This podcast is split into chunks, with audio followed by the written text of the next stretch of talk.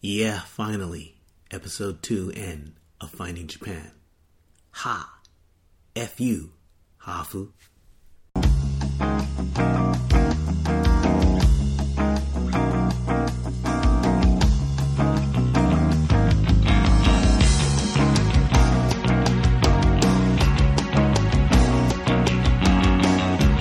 Good evening. This is Terrence, your host for Finding Japan, and I am recording from Tokyo, Japan. It is about 10:37 p.m. in the evening, and we'll just keep the day. You know, whenever you listen to this, will be the day that this is. Uh, that didn't make a lot of sense, but that's okay. It has been a while since I've podcasted. I might be a bit rusty, but that's okay. There are a few reasons why why it's been a while. Uh, one has to do with the fact that I did record an episode man, that must have been almost a month and a half ago now. But I just, I didn't like it. I just, there was something about the episode that just wasn't what I wanted to do. Didn't have the confidence, the just go for it, balls to the wall kind of feeling that I wanted from an episode of Finding Japan. Since it has been a while, just so that you guys remember, I have taken the show over from uh, Chris, the former host, host emeritus of Finding Japan. And now I will be your uh, host going on from here on out. Let me tell you a few things that's been going on in my life since I last talked to you a while back now. Uh, I recently had a birthday. Yes. Thank you very much. It was December 1st. I am now 37 years old. Yeah. Silly old man, but that's all right. Life's pretty good. And what else has been going on? Uh, well, what do I want to talk about today? Today's episode. First thing, well, this is actually kind of a coincidence. What I wanted to talk about for a while is I wanted to talk about race in Japan, being mixed race in Japan, uh, those kind of things. So, about a week ago, I went to see a movie called, I went to see a movie. I went to see a movie. This is fun, isn't it? I went to see a movie called Half, Hafu, H A F U. Hafu is a term, it's a Japanese term that refers to mixed race people, people of half Japanese descent and some other ethnic background. And it's a documentary, and you can check out more information about it at hafufilm.com. Go to that website, check it out, it's pretty interesting. And I wanted to watch that episode first, that watch that movie first, and then talk to you about it. So basically, what happened was last week after I finished work at uh, said fruit company, um, I went to this cool kind of it's a cafe restaurant, but they also have like a movie theater space, a couple of movie theater spaces. They play a lot of indie movies, documentaries. They also have film events. In fact, a couple weeks ago, um, I had helped a friend make a short movie. He made a short film, kind of a collage of scenes, and he wanted to talk about how what is the good life and what is happiness. And I was the narrator for that. So that movie played a couple weeks ago at an event, along with some films by some other people I work with, uh, just people who you know do this out of hobby uh, for fun. So, anyways, it's a cool place called Uplink. It's in Shibuya in Japan, Tokyo, and I went there because I wanted to see the movie Half, Hafu, and man, it was um, quite amazing. It was a wonderful movie. So basically, the story is that it, several stories of several true stories, it's a documentary of several people or families, uh, individuals or families who are of mixed race. So someone in the family, uh, maybe one parent is Japanese. In one case, it was a family where the father is Japanese, the mother is Mexican, so the kids are half Japanese, half Mexican. There was a woman who was of Korean and Japanese descent.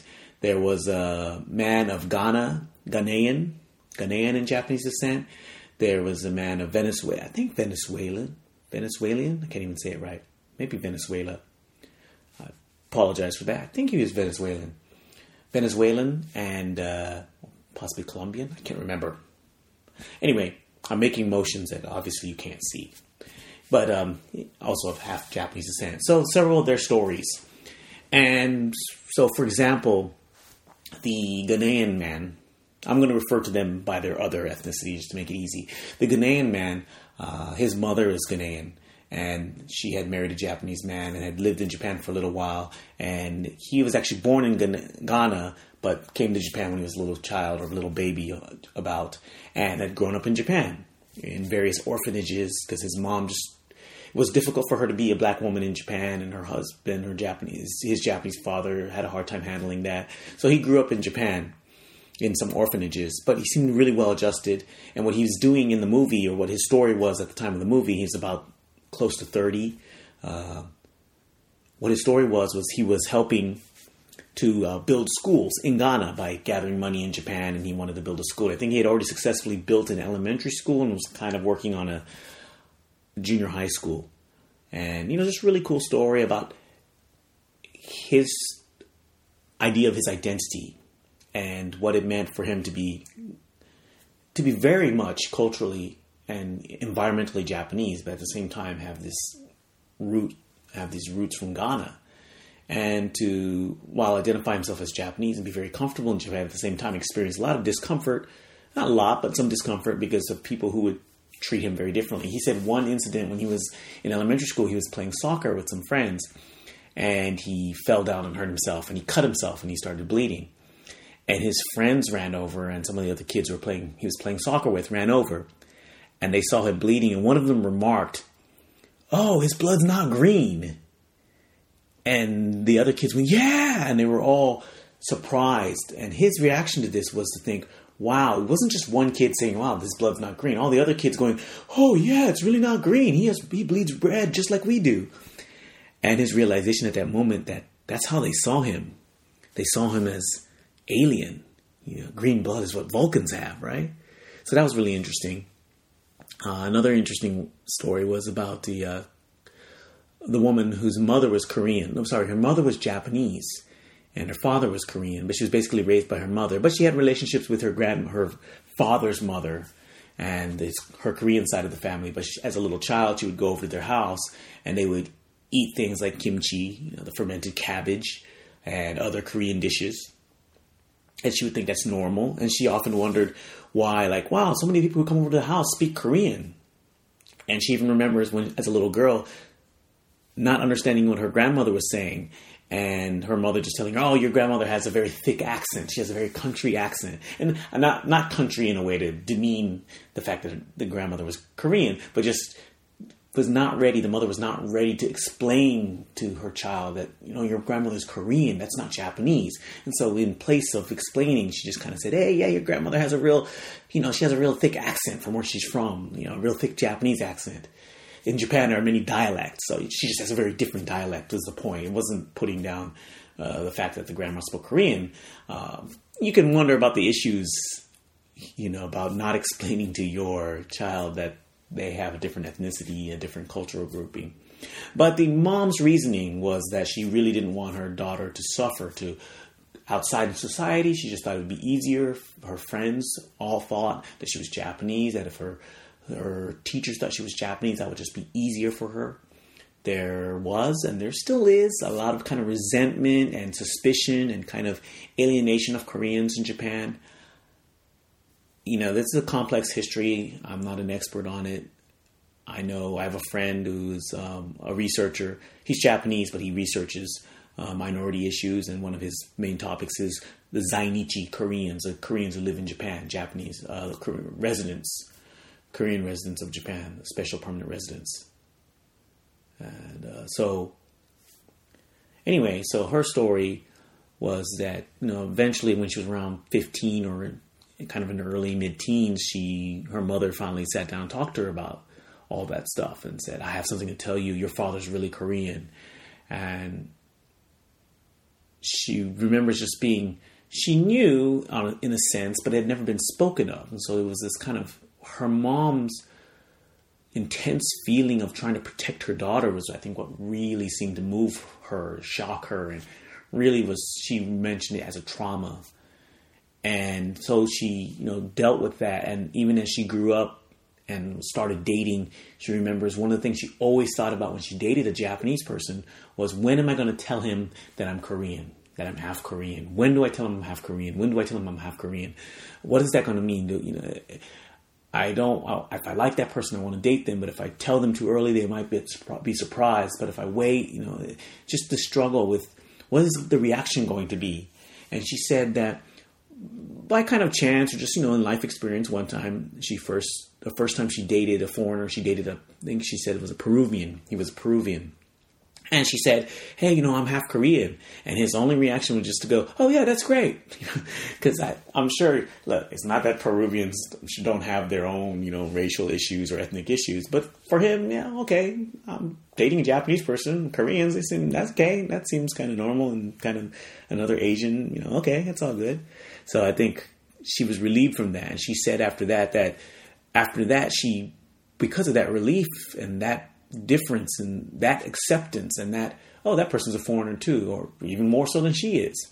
And so it was very comfortable for her. So she said after that she started dating she primarily dated a non-japanese. And uh, in fact at, towards the end of her scenes in the movie or partway through the movie they revealed that she was married to a Cameroon, someone from cameroon and uh, she seemed very happy. She seemed, you know, he just likes me, and it's just like when I understood how much she adored me, adores me. I just, you know, she felt like she could relate to that person and have a really nice relationship, and so that was for her a very wonderful thing. And so, you know, she married that guy and they had scene of them eating together. He seemed like very quiet, just really nice guy, and they're having dinner. And she's like, "Is it good?" And he's like, "Oh, it's a, it's really good." And she says that's the way he is. Just everything she does, he's just happy and he doesn't complain, and he's just like you know the connection's really nice. And what she mentioned that I thought was really cool is not that she said, you know, if I were to marry someone else, it's not that she would not consider marrying a Japanese person, but she just said that, and now that she's older and she's come more to terms with her identity, she felt she felt she could be a lot more comfortable, and that you know she wouldn't mind if that's what came along next. But she's married right now to a Cameroon, someone Cameroonian, someone from Cameroon, and she's very she seemed very happy. And then there was the family of the, the Japanese man who worked in the States and met uh, his future wife, who was Mexican. She was living in the States too. They have a child and two children, and their oldest son, their older son, is kind of in, I think at the time of the film, fourth grade, been going on fifth grade, around there, and kind of struggling in Japanese school. So they first sent him off to Mexico for a few months, probably summer vacation, just to go live with the relatives.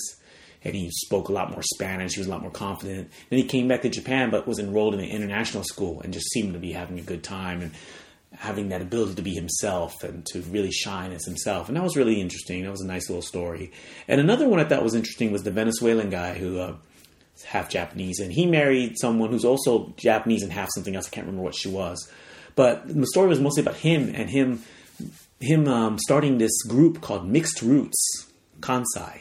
He I think he lived in he lives in Osaka or in the Kansai area, you know, Western Japan, the, my old stomping grounds, somewhere near Kobe, um, Osaka, that whole area.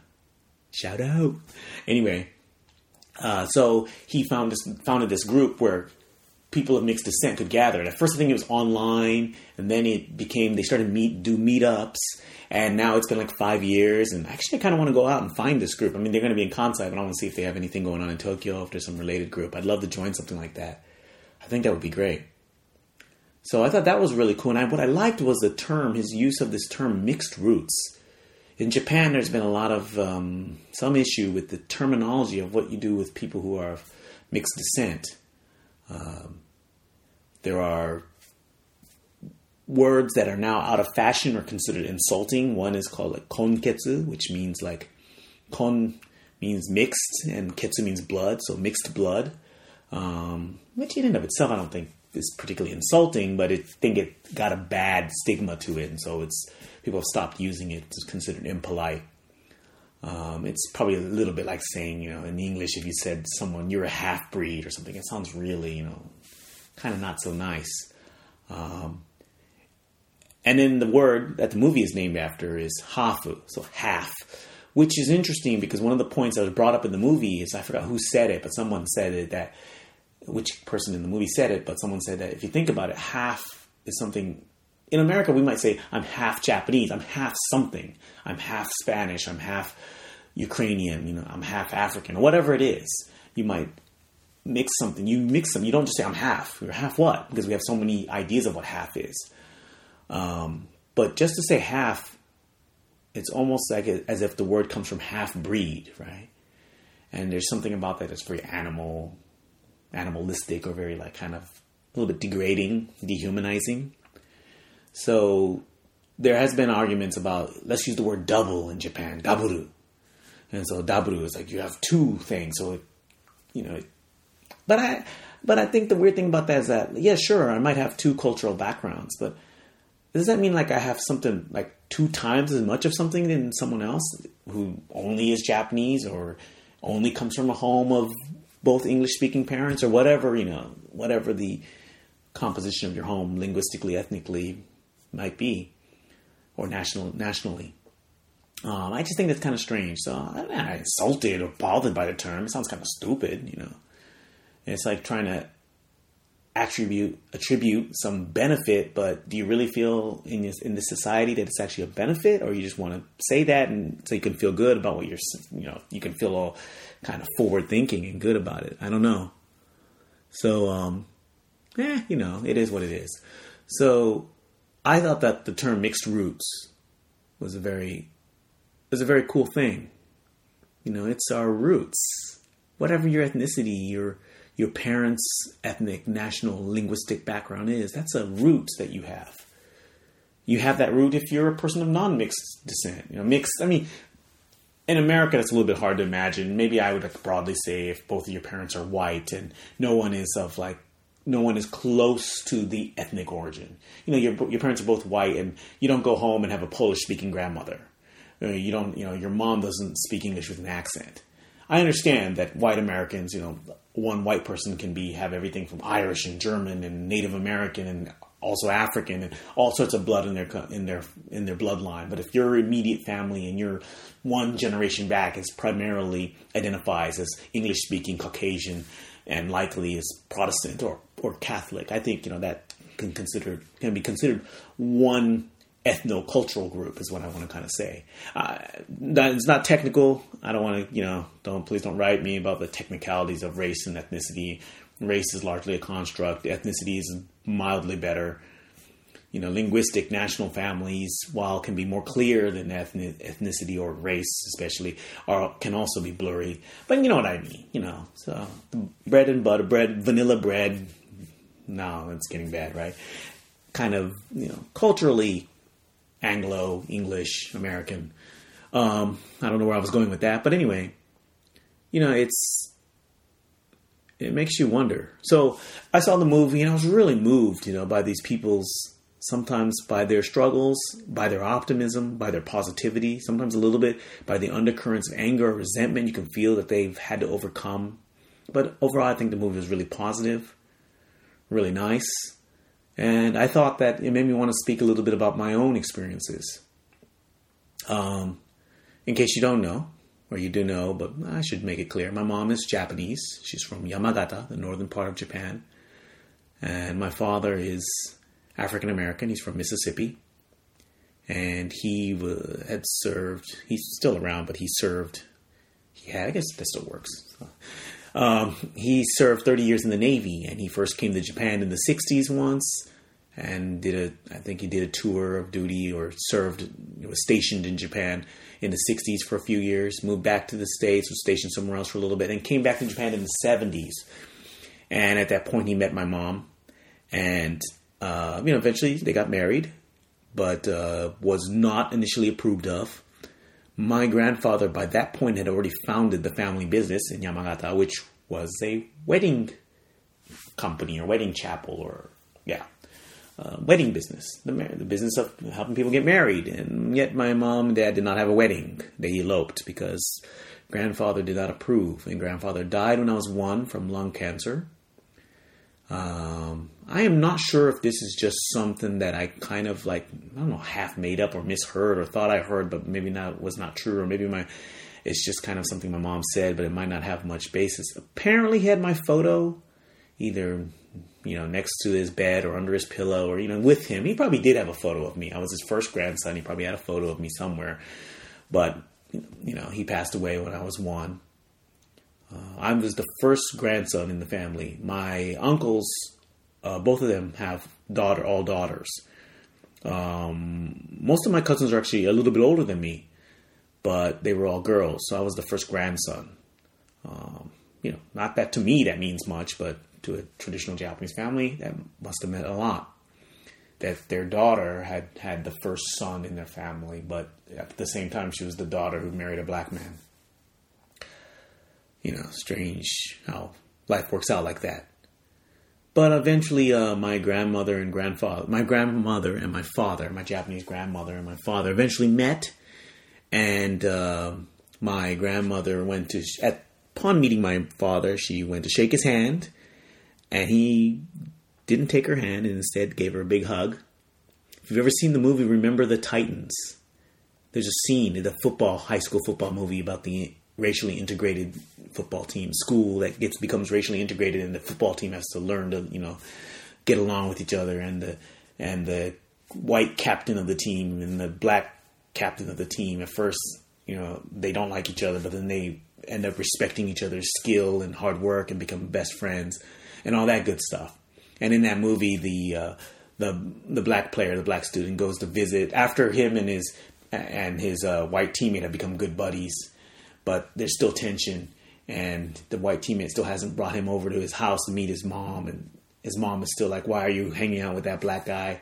But eventually, she sees how important the friendship is, and so he goes. The black guy goes over to his best friend's house to meet his mom, and the mom tries to shake his hand and she and he gives her a big hug and you know lifts her in the air and she's laughing. And you know it's, it's heartwarming and apparently it's based off a true story. I don't know how true that scene was but things like that really happen in real life you know for me that scene has very little cheesiness it has very little melodramaticness because it happened in my own life that's how my grandmother and my father met you know it's kind of inspiring to think that wow my dad beat Hollywood to the punch. You know, that's what love and I don't know, being of sound character, of good character. That's what it means.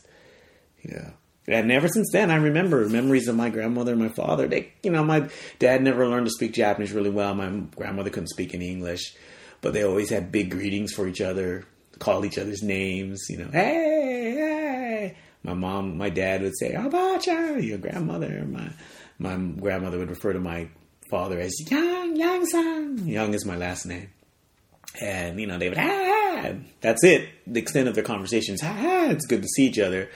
But that love and that warmth is definitely something I'll never forget. Uh, yeah. So that's one of the big things I remember.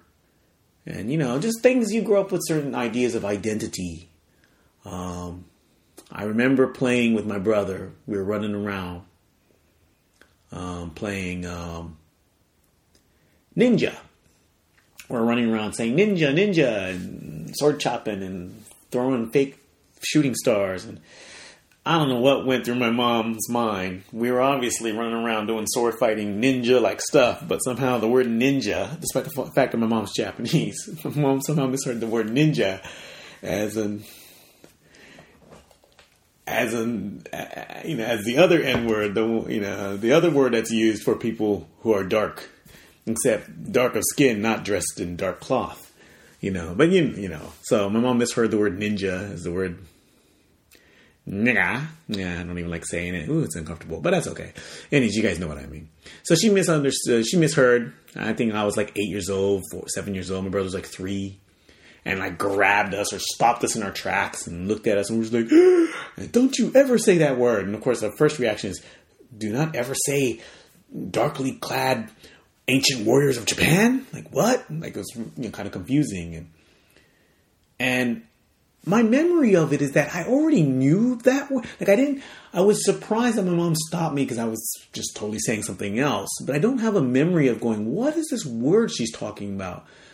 she explained it's a bad word. There's this bad other word that's bad. Don't say it. And I was like, we are saying ninja, and she's like, don't say okay, but don't still still don't say the other word. I'm like, okay, not, was not going to, will not, and kind of moved on from there. But I remember kind of thinking, I have remember a feeling, and this is probably very retrospect. I remember feeling of going like, yeah, we weren't saying that word. I know that's bad, and I, but I don't know how or when I learned that that word existed and that it was bad. I just kind of somehow innately knew. So that was interesting, but that's just you know how memory works. I probably did not have any idea what my mom was talking about, and just like kind of stored that in my mind. And then in the future, when I understood what was happening or what that word meant, probably remembered that lesson. But who knows how memory works? So, you know, that's. And the other thing that stands out, you know, so my mom, yeah, you know, so the first lesson I had about race or about being black was from my mom. My Japanese mom, who comes from northern Japan, who had probably never seen a black person in real life, in person, until she was past 20. It's kind of interesting, you know. But, um, and then, you know, after that, I remember one of my other big things about identity was um, when we were living in Kyushu, southern Japan, and I was maybe about, I think I was 16, going on 17. My brother was, you know, he'd be about 12. And he was either in sixth grade, maybe he was already in junior high school, first year. And he, um, him and his buddy skipped school. And uh, near our housing area that we used to live at, there was a little fishing village or like kind of a harbor area, and there was some fishermen's boats. And my brother and his friends said to go joyriding in someone's boat. And I don't know the details; I wasn't there that day. Um, but eventually, they got caught by the police. And eventually, you know, in the evening, me and my dad had to go for a drive to the police station and pick up my brother. And my dad was like, you know, wanted to slap the shit out of my brother right there and at the police station. And and the police officer's like, "Oh, calm down, you know, don't hit your son." And my brother tells me later that he was just looking at the police officers like he was so incredulous because he remembers being chased by the police officer and basically being smacked around by the police officer. And the cool thing about my brother is, even at that age, he never wanted. He was incredulous at the police officers for saying that to my dad, but he never said to my dad that the police officers hit him because he did not want to make my dad like not only angry, but he didn't want to sadden. You know, he didn't want my dad to know that his. He didn't want yeah, he didn't want my dad to be sad or hurt, you know, angered and hurt that his son was getting abused by these police officers. Um, not all the police officers, or it wasn't like a cabal of abusive police officers. I'm sure my brother was running around, and you know, the police officers had to make chase, and um, you know, it's annoying. You get pissed off, and and I, am sure that's how basically my brother looks at it. You know, he knows he was bad, and he's sure the police officer shouldn't have smacked him. Of course not. But you know, whatever. That's that, and I don't think that's that big deal. I think just my brother had that that that uh, clarity of mind to be like, yeah, you know, it's not like I suffered any permanent physical damage from these idiots, you know, these stupid policemen. I'm just gonna keep that quiet so my dad doesn't have have something else to, you know, be upset and sad about or angered about. So we're in the car and driving back home, and um, you know, my dad's just angry. You know, he's driving the car. My brother's sitting up in the front seat. I'm sitting in the back. Um, my dad's just like, "What were you thinking?" You know, all the typical things. You know, and I think my my dad went like, "What were you thinking?" or asked my brother a question that was like, kind, you know, in a sense a question in a way he wanted to answer but on the other way on the other hand it's completely a rhetorical question you know it's like what were you thinking? Well i was thinking that it would be fun to ride a boat. Yeah you don't really want to hear that. It's just that you say something you ask a question it's rhetorical and at the same time my brother's non-answer was also like kind of annoying at the same time. So like it's like this annoyance If i'm going to ask you a rhetorical question because it's the only question that you can ask someone when you're pissed off because you're not really asking them anything you're just telling them you know are you insane? But you go, are you insane? You know, you do it as a question. And my brother's like, you know, like whatever. What what can you do? You know, he's in trouble. He's just kind of shrinking in the seat, and he just knows he's in trouble. And that non-reaction kind of answer, non-answer, like to my dad, it was just like he was just like he just. Oh, I love it to this day. You know, I'll never forget. My dad just said to don't make me whoop your black ass. And I just remember thinking, wow, we're black. I, it was just this moment that it's not like there was any. My brother went joyriding on a, you know, and made trouble and got in trouble by the police, and it technically had nothing to do with race. Although I'm sure the police officers were probably like, "Oh, these bad brown kids," you know, running around. I don't know what the police officers thought, but but um, and we were not at the police station; we were in the car. But it was just this moment of like, you know, when my dad whoops his kids, he's thinking, yeah, I'm whooping my black kids. You know, just wow, that identity is just like built into us. It's like coded, and you can't it doesn't matter that your kid is half Japanese or your kid is American or speaks English or has white friends or whatever, lives in a multicultural society. When you're about to get in trouble and your dad's about to whoop your ass, it's your black ass that he's whooping. And I just thought, wow. Wow. You know, what a moment. It was interesting. I'll never forget that car ride. Can't say it was fun, but man, I'll never forget that car ride and my dad saying that. And the thing I sensed about it was, wow, like it was kind of. I look back on it, and I think I was also kind of like, you know, you're raised so much of the time. My dad was in the Navy, and he was gone on the ship a long time, a lot of the time, and you're raised so much by your mother. But what made me, what it made me think about at that moment is that you know it doesn't matter if your father is not always on your case and not a, doesn't make your meals and is not the one who's either comforting you or scolding you or or teaching you something or just like parenting you all the time. You're his son and he loves you and that's an intense connection and that it really solidified that for me. It's like don't you it, you know because it had nothing to do because the situation didn't really have anything to do with being black. The situation, you know, was my brother was in trouble. But that's where my dad went, you know. And he, I'm sure it wasn't something he thought about deeply. He wasn't trying to teach a racial moment or method. He was probably just angry. But that's what a black dad does when he's angry. Says, I'm going to whoop your black ass, you know. I don't know what, you know, white parents do to their kids or what their emotional wellspring is, but that's the emotional wellspring of a, at least my dad. I don't know if it's that rare either. So, anyway, um, yeah, and also speaking of all this racial stuff, um, I'm gonna tr- kind of fly off to another topic as I wrap this up. I want to keep these episodes short and, and crisp and tight. Plus, possibly my roommate, my housemate might be home soon, and I'm talking to myself on a microphone, but um, it's okay. Um, the passing of Nelson Mandela you know, quite uh, quite sad. And uh, while not a cinematic masterpiece on all levels, or you know, I really enjoyed the movie Invictus, the one about you know the 1995 Rugby World Cup. Matt Damon, Morgan Freeman, and um, you know I've actually seen that movie a lot. It was I just I get into those kind of movies. They're not like I don't think they're cinematic heavyweights as far as movies go, but I get into them and I really they're kind of easy, in some ways, easy inspirations and kind of comforting, almost soul food like or like a warm blanket like of a movie.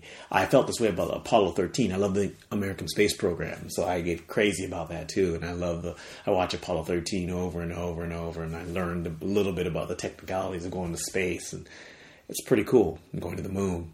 So same thing with Invictus. I watched it a lot and you know, it's a Hollywood setup movie and a setup scene. But I remember the scene a little bit towards the towards the end of the movie, the night before the big match. And Matt Damon's in the hotel room looking out the window, and his girlfriend or his fiance walks in and goes, "You know, are you thinking about the big, you know, the big game? You're gonna be okay?" And he's like, "Nah, the game is taken care of either way." You know, that real sportsman, like, "Hey, look, it's all up what you did up until then. You know, and then you go out there and you do your best. It's a championship. There's not much more you can do at that point." And he said, Nah, but what I was thinking about is how does a man come out of prison after 30 years and then forgives all the people who put him there? You know, it doesn't come out with malice. And this is nothing new about Mandela. This is what we adore, what we adored about him, what we adore about him. You know, he's gone, but I think we still have those same feelings, if not more so. So you know, it's a pretty um, I don't know. It was pretty intense. It was times in the day where I just like I could just stop right now, stop walking right now, and just start crying. You know? I mean, I would say, like, we had many, we have many world leaders and many world figures. And you gotta say, of all the people who, you know, who wanted to, started out, you know, became a lawyer, wanted to do peaceful protest, and eventually saw that, you know, you have to almost take a Malcolm X, you know, by any means necessary because of what's happening to the black people of South Africa at the time in the 60s. You know, quote unquote terrorist went to jail, angered, angered, Even though at his trial, his speech was that, you know, he wanted to fight oppression by blacks, oppression by whites. He wanted to see, he already had a vision of a non racial, non racial or beyond races, race, race, beyond racism, beyond the racial aspect of the nation to a unified nation. He already had that in him. And even in the 80s, when the South African government, apartheid government, offered him, release him if he renounced all violence, he said no. So, you know, this was not a man who was above violence or above the fight, above the sacrifice of life to take the fight to where it needed to be. But to come out and and exceed our expectations, you know. To not become one of those freedom leaders who then takes over and then becomes like a Mugabe and then basically destroys a nation and ruins a nation. You know, not one of those people that we had high hopes for, and then when they come out and they get power, we see their true nature, their dark side. He came out, and from 1990 to 94, South Africa almost fell into a civil war, almost destroyed itself, but he managed to pull that, pull through that, get to the elections, win the election, become the president, the first black president of a democratic South Africa, and then five years later, resign, said, "I'm serving one term, and I want the country to move on from here and to believe in you know reconciliation." And it's just amazing that someone could do that and not lose sight of that because so many times we put so much hope in a leader and they turn out to be something different you know and it, it's not about perfection. He wasn't a perfect man. You know there's a lot of issues now even after his passing with his family and you got to wonder how much of that you know he was in prison for a long time. Essentially he was an absentee father. Um, you got to wonder a little bit about the morality of you know his former wife but whatever you know. Um, you know, and some of the family members seems to be in squabbles and not a lot of, you know, eh, not the most like, yeah, know, not the most proud legacy as far as family goes. But hey, he was one man; he wasn't perfect. Um, but what his his character and what he was able to do as a human being was amazing. And uh, what I think about all the time from his legacy and the movie is a poem that the movie is titled after, Invictus. And I don't know if you guys, how many of you have heard or seen the whole poem. It's not long. And I can't even in the movie, I don't know if they ever read all of it or if they do that thing where they cut something out. It's fairly short, so maybe they do read all of it overall. But anyway, I thought I'd leave you guys um, with a reading of the poem. Before I do that, um, just remember, yeah. So this has been Finding Japan, and you can find the website and some posts, and of course the other episodes, including the ones that Chris did all the way back all through the years at findingjapan.com. Um, yes, I promise a lot and under deliver all the time. I do want to start making this consistent. I do want to bring interviews, but I will also mix them in with these kind of solo shows. And um, yeah, I hope you enjoyed it. And I want to close out with kind of honoring the great man and reading this awesome poem that was written by William Ernest Henley in the 1800s. Um, he was some British guy or some Victorian fellow. And after he'd gotten injured or something, was recovering and something like that, he became inspired and wrote this poem Invictus. Out of the night that covers me, black as the pit from pole to pole I think whatever gods may be for my unconquerable soul. In the fell clutch of circumstance, I have not winced nor cried aloud. Under the bludgeonings of chance, my head is bloody, but unbowed. Beyond this place of wrath and tears looms but the horror of the shade, and yet the menace of the years finds and finds and shall find It matters not how straight the gate, how charged with punishments the scroll. I am the master of my fate. I am the captain of my soul.